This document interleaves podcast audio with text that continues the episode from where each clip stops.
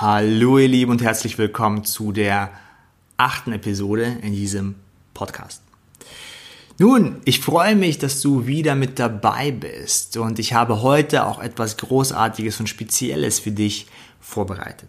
Denn wie du ja weißt, experimentiere ich ja gerne. Ich weite aus, ich probiere gerne aus und dies schließt auch diesen Podcast mit ein. Denn in den letzten Wochen habe ich ja ein Thema behandelt. Ich habe eine Hypothese aufgestellt und ich habe dann ein wenig argumentiert und ein wenig diese Hypothese besprochen. Du könntest für dich dann einfach mal schauen, ob das zu dir passt oder nicht. Heute möchte ich einen neuen Abschnitt starten und wir schauen auch, wie es mit diesem Abschnitt so geht. Ich habe für die Mitglieder des engeren Kreises habe ich eine technische Option bereitgestellt.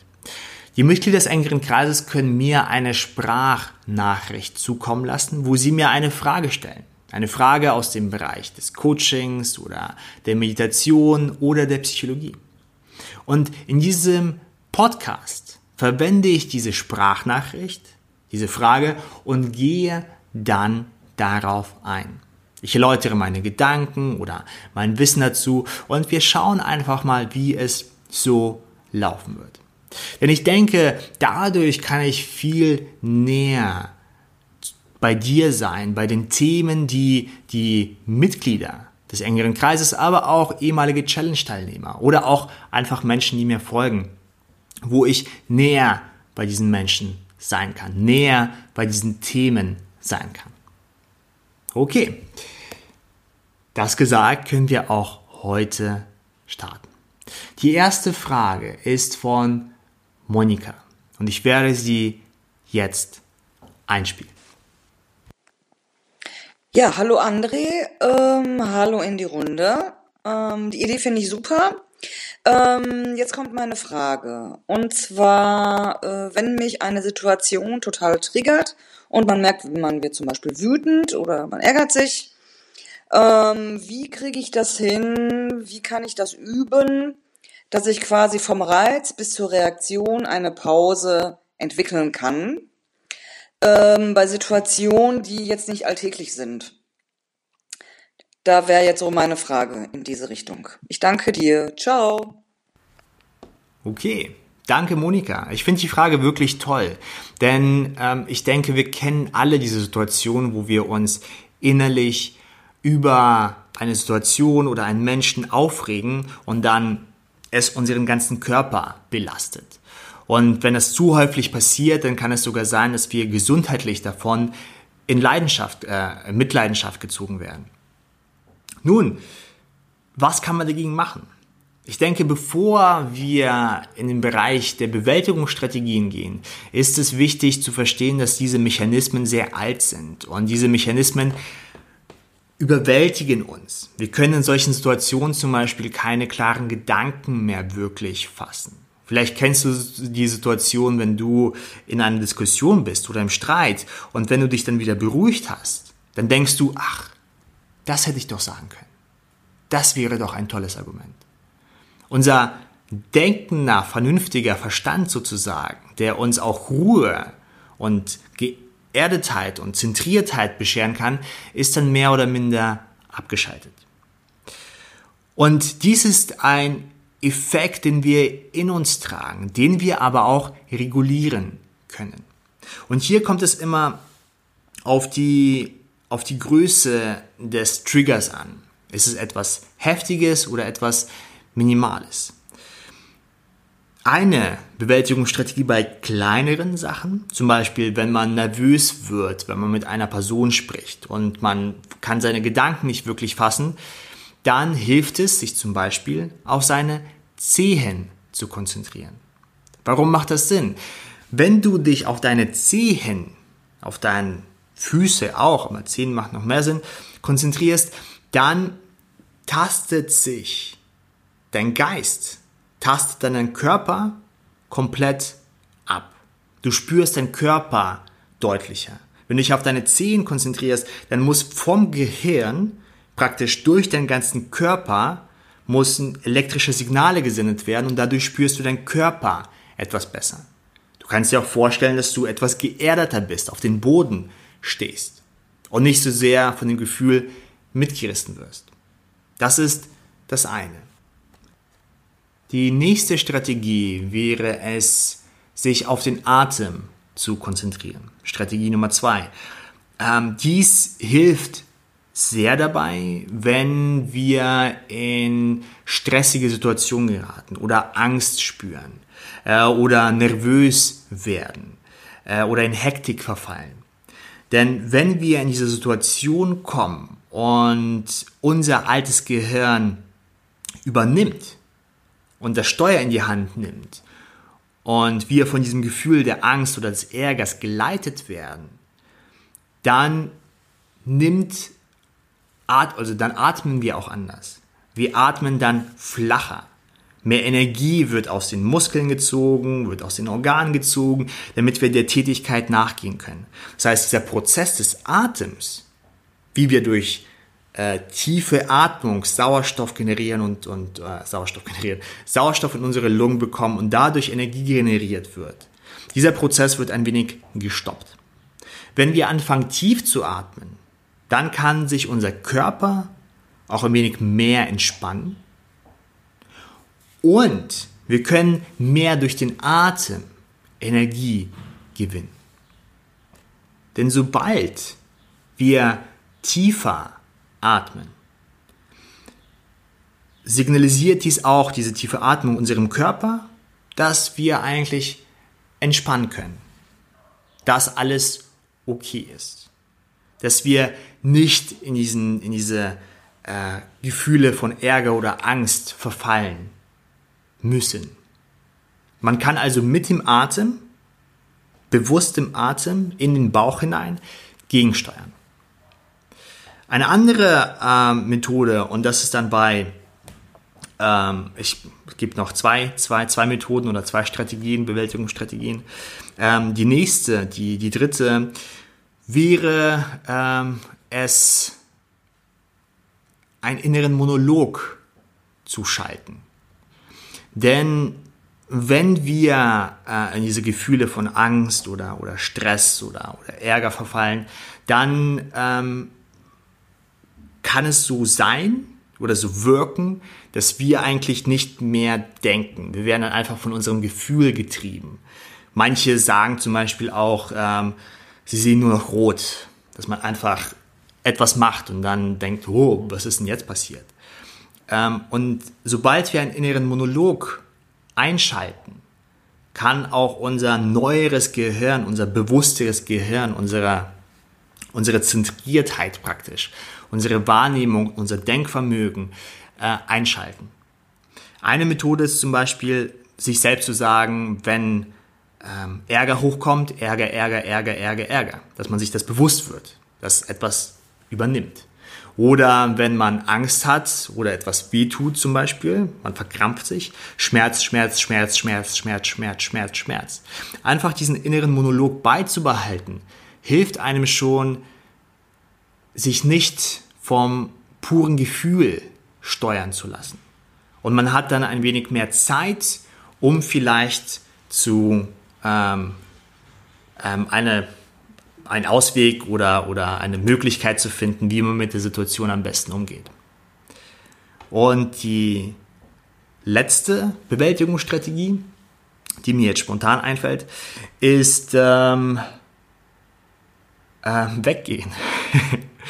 ja, ich erinnere mich gerade an das Buch von Brené Brown und jedes Mal, wenn sie in einer Situation ist, wo sie von Gefühlen überwältigt wird, kann jetzt Angst sein, kann jetzt Scham sein, kann jetzt Ärger sein. Dann sagt sie zu sich, dies ist nicht produktiv, dies ist nicht produktiv, dies ist nicht produktiv. Einerseits schaltet sich auch ihr äh, bewusster Verstand ein, praktisch die Zentren im Gehirn, wo wir planen können, wo wir nicht vom Gefühl getrieben werden. Auf der anderen Seite weiß sie ganz genau, dass sie nicht in einem Zustand ist, um Entscheidungen zu treffen, um wirklich klar mit Menschen zu kommunizieren, um wirklich Empathie zu fühlen. Und wenn sie in so einem Zustand gerät, dann geht sie vielleicht einfach auf die Toilette für fünf Minuten und bleibt da und atmet und meditiert eine Runde und dann kommt sie wieder zurück. Oder wenn sie am E-Mail schreiben ist, dass sie kurz von dem Computer weggeht, wenn man so eine boshafte Nachricht jemanden schreiben möchte, kurz weggeht, sich beruhigt, auf den Atem sich konzentriert, auf die Füße sich konzentriert, die ersten zwei, drei Methoden, und sich wieder spürt, sich wieder wahrnimmt, seinen eigenen Kern wahrnimmt. Und dann, wenn es soweit ist, dann kann man wieder nach vorne schreiten. Dann kann man wieder das tun aus einer freien Entscheidung und nicht so sehr, wo die Gefühle den Entscheidungsprozess übernehmen. Okay, das waren die vier Strategien. Also, die erste war, sich auf seine Füße zu konzentrieren, weil man seinen ganzen Körper wahrnimmt und dadurch ein wenig mehr Übersicht bekommt. Das zweite war, sich auf seinen Atem zu konzentrieren und wirklich bewusst tief in sich hineinzuatmen. Das dritte war, ein, eine mentale Schleife im Kopf zu haben, das ist jetzt, ähm, äh, es tut weh, es tut weh oder ich ärgere mich, ich ärgere mich, ich ärgere mich, um diese Bewusstheit reinzuholen in die Situation und nicht so sehr sich vom Gefühl treiben zu lassen oder von dieser Reaktion treiben zu lassen, wo man ausfällig wird oder was auch immer. Und das vierte war kurz weggehen. Es ist nicht produktiv, stopp. Einfach, wenn es im Gespräch sogar ist, stopp. Weil man ganz genau weiß, dass man in diesem Gespräch nichts Produktives rausholt. Für sich selbst oder für die andere Person. Auch wenn die andere Person etwas Blödes oder Schlimmes getan hat, wie geht man am besten mit der Situation um?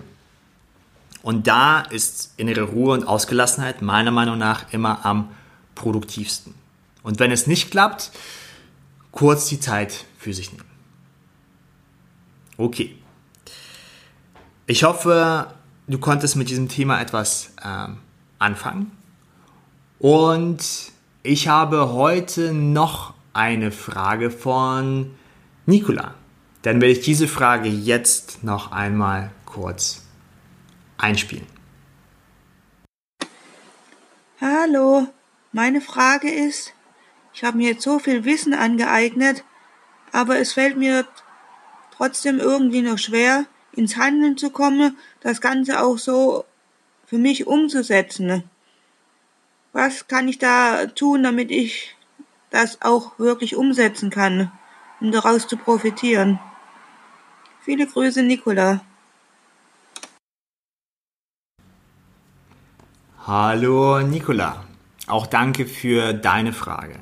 Ich glaube, dies ist ein, ein weit verbreitetes äh, Problem oder eine weit verbreitete Herausforderung äh, oder ein Projekt, den viele Menschen haben, nicht nur im Bereich des inneren Wachstums. Und dies hat einen einfachen Grund, denn es ist einfacher, sich Wissen anzueignen, als, als dieses Wissen zu übersetzen. Es ist einfacher, viele Bücher über Selbstständigkeit zu lesen anstatt wirklich dann selbstständig zu werden und mit dieser Selbstständigkeit Geld zu verdienen. Es ist einfacher, sich Bücher oder Videos über Beziehungen zu lesen und sich diese Beziehung vorzustellen, als es wirklich zu tun. Ich glaube, in diesem Bereich müssten wir lernen und akzeptieren, dass wir auf unserem Weg um unsere mögliche Zukunft zu erschaffen, Fehler machen werden. Wir werden unmittelbar scheitern. Nicht so sehr scheitern, dass, dass, dass wir uns davon definieren lassen, aber insoweit, dass wir Fehler machen werden. Dass wir dann aus diesen Fehlern lernen. Denn da sitzt noch bei vielen Menschen, so stelle ich das immer wieder fest, eine kleine Hürde. Selbstzweifel. Vielleicht sollte ich ja noch ein Buch durchlesen über das Thema. Vielleicht sollte ich das noch ein bisschen mehr machen, um das zu tun. Und hier gilt es, sich zu trauen, zu wagen, auszuweiten. Und dafür gibt es kein Patentrezept, dass es glatt läuft. Wir werden auf diesem Weg unmittelbar uns unwohl fühlen. Sobald wir aber merken, dass wir dieses Unwohlsein auch in uns akzeptieren können und dass dieses Unwohlsein, dass wir damit umgehen können, können wir aus der Situation wachsen und wirklich tiefe versteckte Ressourcen aktivieren. Es ist ähnlich wie beim ersten Date, beim ersten Kuss. Man kann viel damals Dr. Sommer lesen äh, und sich über, über äh, die ersten Dates und, und wie man mit äh, Jungen oder Mädchen oder was auch immer in dem Zeitraum äh, umgeht. Aber zwangsweise setzt man sich mit diesem Thema auseinander. Irgendwie. Hier gilt es, meiner Meinung nach, für sich selber eine gewisse Selbstliebe zu entwickeln, ein gewisses Selbstmitgefühl, dass man auf diesen Weg, was das Ziel auch immer ist, Fehler machen wird und dass es okay ist und dass Fehler menschlich sind, dass man manchmal traurig sein wird und dass man manchmal unzufrieden mit sich, sich sein wird. Trotzdem aber den tiefen Respekt zu sich selbst zu behalten und diese Akzeptanz in sich immer wieder zu spüren und zu kultivieren, ist immens wichtig. Denn oft ist es nicht die Umgebung oder andere Menschen, die die größten Herausforderungen oder Feindlichkeiten darstellen, sondern wir selbst, indem wir uns selbst peinigen oder uns selbst verurteilen oder selbst mit uns unzufrieden sind. Und dies ist meiner Meinung nach wichtig, um es zu tun, um diesen Mut in sich zu kultivieren und zu nutzen, um den ersten Schritt einfach zu tun. Und bitte für alle die Menschen, die in, in, in ein, ein ähnliches Projekt haben oder eine ähnliche Herausforderung, denkt in erster Linie nur an den ersten Schritt. Als Coach, als ich angefangen habe, habe ich mal ähm, ähm, ein paar, ähm, paar Männer gecoacht, wie man ähm, die alleine waren und die keine, ähm, keine Dates bekommen haben, weil hat einfach nicht geklappt über Jahre hinweg. Und was mir aufgefallen ist, dass als ich mit diesen Männern sprach, ähm, dass sie zu weit in die Zukunft gedacht haben.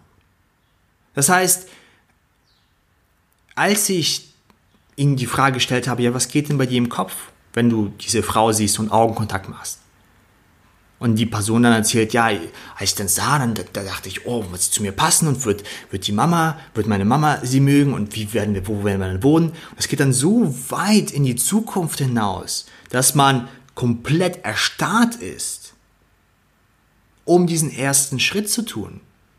Einfach Augenkontakt für zwei Sekunden länger zu halten oder einfach Hallo zu sagen. Und genauso ist es oft mit unseren Projekten. Wenn jemand selbstständig sein möchte, dann plant man gleich Jahre hinweg. Pla Pläne sind zwar gut, aber die können nach dem ersten oder zweiten Schritt vielleicht wieder verworfen werden. Vielleicht geht es komplett in die andere Richtung. Und mit jedem Projekt des inneren Wachstums, egal in welche Richtung den man hat, ausprobieren, tun, Fehler machen, daraus lernen, wieder aufstehen, wieder ausprobieren. Dies ist Wachstum. Dies ist echter Wachstum. Nicht der Wachstum, den wir in der Schule gelernt haben, etwas auswendig zu lernen und dann in der Umwelt anzuwenden, wie lesen und schreiben, sondern ausprobieren, Fehler machen, aufstehen, wieder sich erden, Mut sammeln, nochmal tun und so weiter und so fort. Ich hoffe, Nicola, ich konnte dir eine kleine Hilfestellung geben, nicht nur an dich, sondern auch an alle anderen Menschen und Mitglieder des engeren Kreises und auch Zuhörer, die ähm, ähnliche Herausforderungen haben. Und ich kenne diese Herausforderung zu gut. Du bist auf jeden Fall nicht, nicht alleine damit, denn dies ist, äh, so wie ich das zumindest sehe, weit verbreitet. Und schau einfach mal für dich und schaut alle für euch mal, wie ihr am besten diesen Weg des inneren Wachstums, diese Reise beschreitet. Es gibt zwar ein paar Komponenten, die wichtig sind, aber dieses Experimentieren, dieses Fehler machen, Mut generieren in sich selbst, sich selbst akzeptieren, lieben, schätzen, respektieren, das sind die wichtigsten Grundbausteine, um diesen Weg weiterhin zu beschreiten. Ich danke euch vielmals für eure Zeit und ich bedanke mich ganz herzlich bei Nicola und Monika, dass ihr die Fragen eingeschickt habt. Ihr wart die Ersten und ihr habt Mut bewiesen, auch die Ersten zu sein. Dafür ganz großes Dankeschön von mir. Und ich freue mich auf weitere Sprachnachrichten, weitere Fragen. Ähm, schreibt einfach im engeren Kreis, wie ihr das bis jetzt fandet, wie ihr diese Audioshow fandet. Und äh, wenn ihr ähm, Tipps, Vorschläge habt, dann nur zu. Ansonsten freue ich mich auf weitere Fragen. Und äh, ich werde mal schauen, dass ich diese diese Möglichkeit, Fragen als Sprachnachricht einzusenden, auch äh, vielleicht im engeren Kreis Lights zur Verfügung stelle oder ganz und gar für ähm, ehemalige Challenge-Teilnehmer öffne, sodass wir dann ähm, jedes Mal ein, zwei, drei Fragen sozusagen haben, die wir besprechen konnten. Diesen Podcast könnt ihr übrigens jetzt auch auf Spotify und äh, Apple Podcasts oder iTunes abonnieren. So werdet ihr, werdet ihr immer wieder informiert. Ansonsten gibt es hier auf meiner Seite meditation-challenge.de und natürlich auch im engeren Kreis, wo es auch die Möglichkeit gibt, momentan äh, auf jeden Fall ähm, die äh, Sprachnachricht oder eine Sprachnachricht mir mit einer Frage zu schicken. Jetzt am 4.6.2018 werden wir noch eine Live-Meditations-Challenge auf Facebook starten. Ich werde ähm, alle Leute, die mein Newsletter halten und auch äh, Menschen aus dem engeren Kreis nochmal informieren. Dies wird auf jeden Fall sehr, sehr, sehr spannend. Und noch ganz wichtig, wir befinden uns momentan im Umbau. Äh, der engere Kreis wird ausgebaut ähm, und die Challenge ähm, läuft gerade aus. Wir werden dann die Challenge 2.0 entwickeln. Dies wird hm, noch eine gute Weile äh, Zeit in Anspruch nehmen. Und ich wollte an dieser Stelle nochmal sagen, dass alle Menschen, die ähm, Interesse am engeren Kreis haben, äh, für die gilt noch für bis zum 11.06. gelten noch die, die alten Mitgliedschaften und die alten Preis, Modelle. Danach stellen wir komplett um. Danach gibt es nur eine monatliche Mitgliedschaft. Wenn du schon Mitglied des engeren Kreises bist, für dich ändert sich gar nichts, absolut gar nichts. Alles bleibt beim Alten. Ähm, und für alle neuen Mitglieder ändert sich dann die Preisstruktur zum 11.06. Dann gibt es nur noch eine monatliche Mitgliedschaft. Alles andere wird verfallen. Gut. Äh, wenn euch das gefallen hat, dann hinterlasst gerne einen Kommentar. Ich freue mich auf das nächste Mal mit euch und äh, danke dir für dein Zu Zuhören an dieser Stelle. Viele liebe Grüße aus Berlin und hoffentlich bis zum nächsten Mal.